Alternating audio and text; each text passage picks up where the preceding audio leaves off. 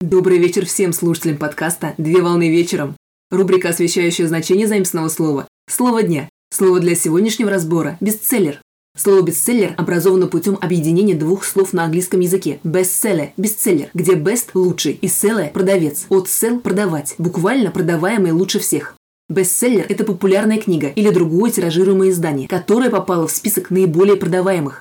Термин «бестселлер» указывает на особую популярность издания, которое издается большим тиражом и пользуется массовым спросом, при этом не определяет какого-то конкретного уровня продаж или литературного качества произведения. По аналогии можно сравнить с термином «блокбастер», который используется в индустрии кинематографа для обозначения популярной киноленты, или с термином «хит», который употребляется для описания популярного музыкального произведения. Впервые термин был употреблен в 1889 году, когда книга, будучи опубликованной, сразу набирала популярность у читателей. Однако принято считать, что термин использовался и на начальном этапе появления печатных книг. Для ранних книг, у которых тираж был маленьким, успех оценивался по количеству переизданий. Так, в годы становления книгопечатания почти все популярные книги были религиозными. Стоимость книги зависела от объема, поэтому в основном издавались небольшие издания и книги. При составлении различных списков бестселлеров обычно их делят по признаку художественных или нехудожественных произведений, а также иногда составители списков вводят различные дополнительные категории. Например, категория «Книги для детей». В настоящее время бестселлеры разделяют и по качеству переплета книги в мягкой обложке или в твердой обложке.